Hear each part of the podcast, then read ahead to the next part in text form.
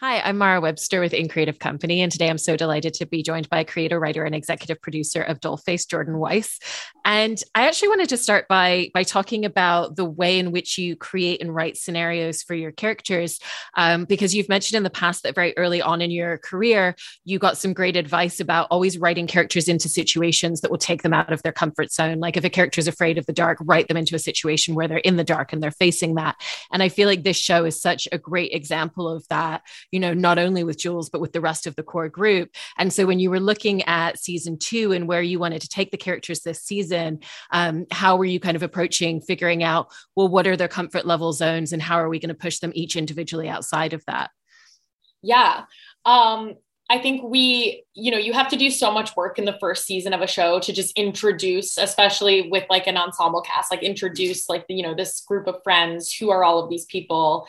And so it was really fun to get to in a second season take what we set up in season one and kind of turn it on its head with a lot of the girls so you know, Izzy being the most insecure character, let's put her in a situation that you would not typically associate with someone who's really insecure and give her this like awesome, amazing boyfriend and see how her insecurities that were really present in season one are actually more challenged by a good thing finally happening to her rather than something happening that sort of feeds into what her insecurity is telling her, which is, oh, you, you know, you're not good enough, you'll never be with someone. Um, and yes, sort of same with um, with Brenda Song's character Madison. She's so high functioning. She is sort of this, you know, perfect, smart, like really hardworking, incredibly driven character. Let's see what happens when she kind of gets like thrown off the horse and gets totally off off her path. Um, and then with Jules, we, you know, Jules is being obviously pushed really out of her comfort zone all of season one in diving into her uh, friendships and relationships with other women. And so we really wanted to turn that attention for Jules onto herself and kind of dive into the ways that she is even uncomfortable with her relationship with herself as, you know, a woman and a person and figuring out what she wants. And then um, Stella, I loved the evolution where we took her at the end of season one of kind of finally figuring out that she wanted to be you know, applying herself a bit more and being taken a bit more seriously and going to business school. But her character was one that like I loved so much that she was this fun loving party girl that I was like, we we have to watch her character go through this journey where she finds a way to marry who she is and sort of like where we took her at the end of the first season. And I think with what her job is in the second season, we really, I mean, I think we did that. Yeah. And what's so great is with having these four characters where you can really play them off one another as well, is the fact that you can have one character kind of going in a certain direction and that has an effect on all of the others. Um, and so, you, are you always thinking as well about the reaction to an action? So, like with Jules, it was that she needed to kind of show up for herself a little bit more. And then you have Madison on the opposite end of the spectrum where she needs to become a little bit less constricted. So, there's kind of that movement in the same direction for both of those characters at the same time towards the middle. A hundred percent. That was definitely intentional. I think it was a really beautiful thing for their friendship and for you know some of my real life friendships when the thing that you really need to learn can be found in a friend and i think that you know in the madison needed to learn to let go a little bit more and jules needed to learn to take the reins and so having that answer be found in your best friend and you guys coming more um, towards each other's journeys to meet in the middle, I thought was a really kind of beautiful way to do both of their arcs and kind of keep them very connected. Because um, they are, you know, they're best friends, but also even just like more this, not so much in the show, but just in like my brain, I have always felt like Jules and Madison are sort of the two halves of my personality. I like I always love when people watch the show and they're like, "Oh, I'm a Stella mixed with Izzy," or "I'm a this one and this one." And so, I mean, at this point, um, I can find things about all of the characters that I relate to. But when I first wrote it, it did really feel like um, my. I used to say that uh, Madison was how people saw me, and Jules was how I saw myself. I really love that. And when you were first writing that friendship dynamic, kind of going back to the beginning of season one, how did you find that really unique space in their friendship? Because it was something where you were writing these two characters that knew each other so well previously and had been incredibly close, but obviously hadn't been close to each other for a number of years. And so there was this real gap and this real distance. And yet you wrote it in such a beautiful way that really honored both of those sides of what that dynamic was as they kind of came back together and rekindled yeah, you know, this is never a show where I want any of these women to be villains, but at the same time, like I want it to be a show where like the characters are allowed to like mess up and are allowed to have been a bad friend or made a bad decision or done something wrong and then they talk about it and work it out because that's how like actual friendship are friendships are. Like none of my friends are villains, but also none of them are perfect, and we do drive each other crazy. And I don't think there's anything wrong with um, showing all the very like real shades of that within female friendships. And I think it is part of what I set out to do in making a show about women and their friends that felt as nuanced as we get with like relationships, you know, because in a rom com, if people are fighting and then they get back together in the end, you are willing to go on that ride. Whereas sometimes I feel like in the media I was watching with friends, it's like as soon as someone does something wrong as a friend, you're like, well, that girl is now the villain of this story. I also feel like that that idea of the different shades is also really true in terms of of self-awareness for these characters. And there's moments where they have blind spots within themselves and they don't see certain behaviors that they're exhibiting or or certain kind of things that they're falling back on within themselves. And yet you also allow them to have those journeys of of self-reflection and self-awareness. And it feels like in the second season there's a lot more in the direction of self-awareness because they're starting to grow as characters both in terms of who they are as characters but also just age wise you know that naturally brings that forth.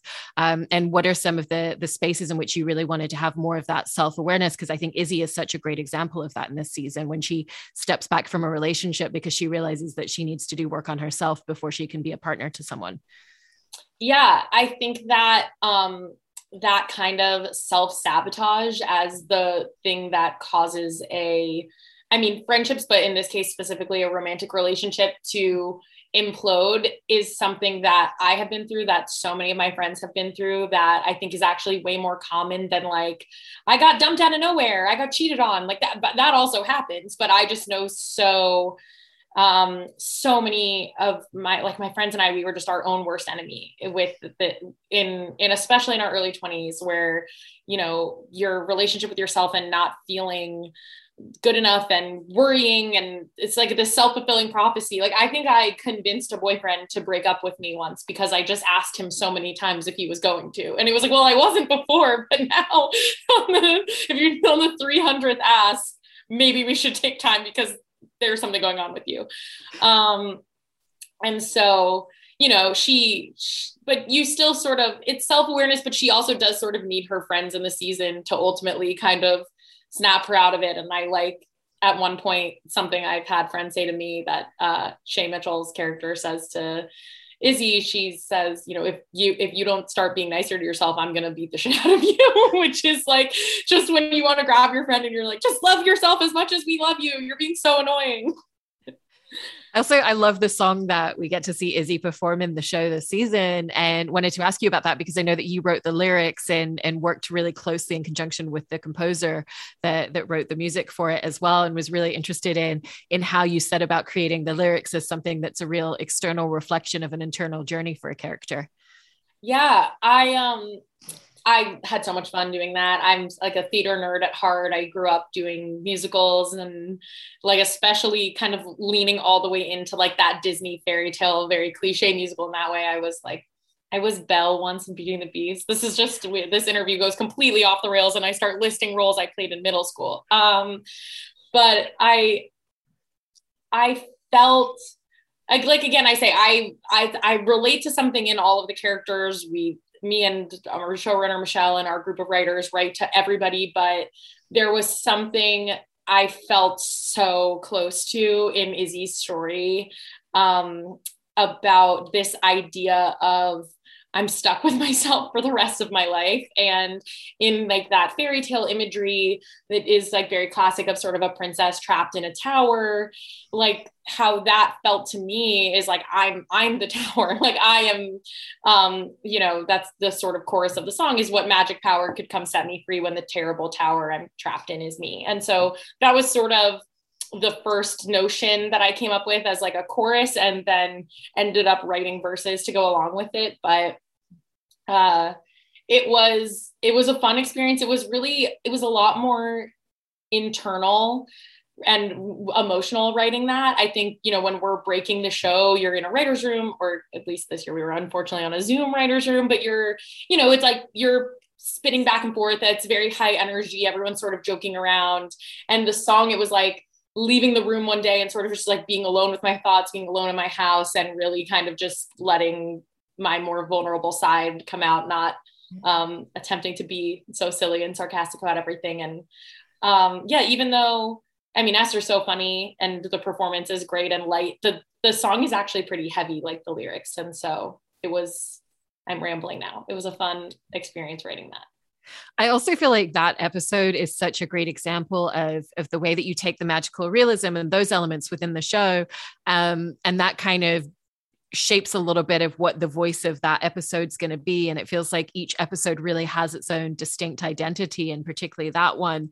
Um, and is it is it something where like you kind of start to come up with the idea of like well what's going to be the voice of the episode? What's going to maybe be the magical realism element? Or is it really just about starting to write the episode and then those things filtering in based on where the story's going? Um, I knew I wanted to do something with fairy tales this season. I like had this sort of concept of like the warped relationship that we have with or I say we, the warped relationship I feel like I have with fairy tales is like I said, I like grew up on these, like I'm a 90s Disney kid. I like grew up on all of these movies and I loved them.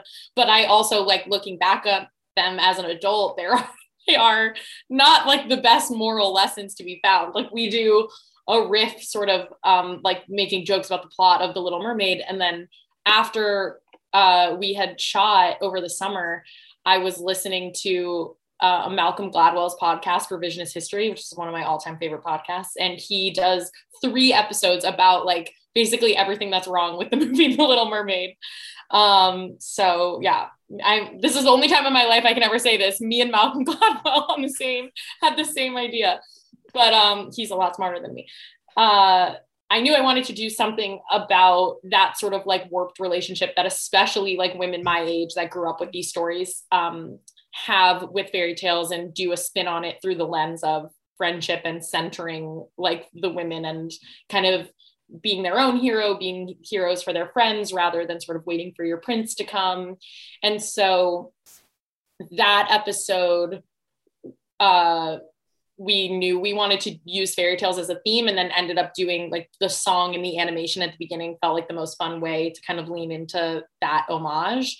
But we don't always come up with the magical realism that way. Sometimes it's like okay we have an episode that is plot wise about this. What is the magical realism we can come up with that will service this like emotional story point? and other times they're more evergreen where like the idea of her being in a focus group is just an idea that i had had like for a while that we didn't get to use in season one. That i was like oh let's let's find a place that it fits in season two yeah. And thinking back to the experience of first starting to watch the the show in season one, what's great is that those magical realism moments, even at the very beginning, it never took you out of the story. It just always felt like a completely natural flow to the way that we were watching the show. Was that easy to find those transitions in and out of it early on where you really had to to kind of introduce that concept to the audience and really have them come on the journey with you? Um we always have the magical realism come in at moments of i always i always say this but it's moments of emotional intensity like mo- emotional high points for jules when she's like peaked stressed out about a problem of being in one of those points in a story where a character comes to what am i going to do about this like curveball i've been thrown? How am i going to handle the situation? That is a lot of the times when the magical realisms come up. So i feel like having them track very well with the emotional high points of an episode it helps them feel more natural because they come in when you would expect them to if that makes sense as opposed to just like popping up when you had no idea. Oh, she just was sitting there and all of a sudden there's like a talking cat. It's it's when she's like upset about something um, or worried about something. And then in terms of the style, I mean, our pilot director in season one was a guy named Matt Spicer, who's really brilliant. And I definitely feel like him and I had a lot of the same references. Like we talked about Charlie Kaufman, we talked about like Spike Jonze, like just people who are really like masters of sort of grounded surrealism um, in terms of inspiration points for this. I referenced, I like love the way that they did magical realism and Ally McBeal.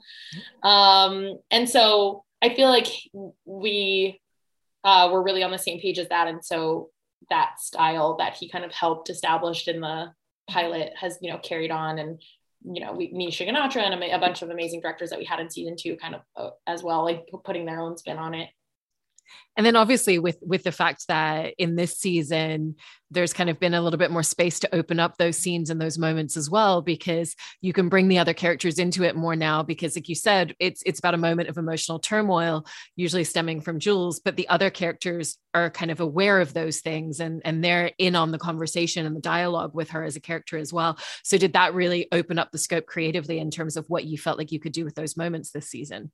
Yeah we you know there was a lot of conversation about like oh who can see the cat lady? But the cat lady's not not real. And jules never even really acknowledges like oh my god i'm talking to a cat. So it felt like we can kind of bring the other girls in a very like fluid like not acknowledged way to sort of pull them in. And for me that was indicative of when you are so close with your friends at a certain point they are well versed with your neuroses. Um, and we wanted it to be an evolution from season one to show that the girls had gotten closer. Um, but no, I, I, at no point was I interested in writing a scene where they all sit down and talk about the fact that they're having like a shared fever dream of a cat. Like that's, you know, the cat lady's not really there. and you know kind of infamously the the series started from a writing sample. And so then once people were interested in developing it um, with the production team that you ended up working with you know you had to kind of very quickly conceptualize episode outlines you know and it, it sounds like the entire process going into the first season was very like fast and furious and like okay this is what we're doing now. Now we're shaping this bit. Now we're stepping into this because it was such a fast train that you jumped into. And with the second season, what was kind of the difference for you in how you approached that time before you went into pre-production even and and the types of things that you really wanted to be able to figure out creatively with that extra time that you had? Well, the extra time between seasons, there was this global pandemic happening. I don't know if anyone else watching this was part of that. Um, so it was really interesting where it was like there was more time to come up with stuff, but also the world was changing so quickly. And so the ideas of where do we want to start these characters and what is going to make sense for what the world looks like by the time we are able to go and shoot this was like a moving target. So that was definitely an added challenge. And ultimately you know to be a glass half full person about the global pandemic i suppose. I do think that uh, being able to like have a time jump happen in the show for the characters and sort of use the pandemic and the way that we all had felt lo- like lost time and use that as um, a way to start their stories in season two was you know, I think a way of making kind of lemonade out of lemons. It just, it didn't feel, I couldn't picture people tuning in like years later to watch a season that had picked up like five minutes after season one ended. That just didn't make sense to me. Yeah, no, and I really loved that that structure with the characters, and it allowed a lot of growth. And with this season as well, you've been working with Michelle Nader, who's the showrunner for season two.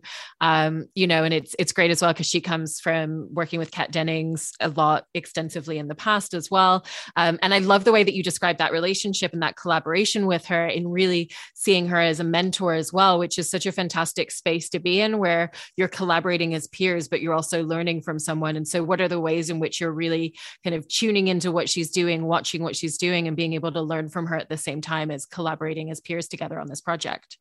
Oh, she's such an excellent leader. Michelle perfectly oscillates between those two priorities in a way that I don't think you could um, necessarily learn by having someone explain it to you. It's something you really just have to be observing and shadowing. And I feel really lucky that I was in the position to be shadowing her this season. And I mean, I'm pulling this off my desk. I love her so much. I this is a doodle I made of the two of us.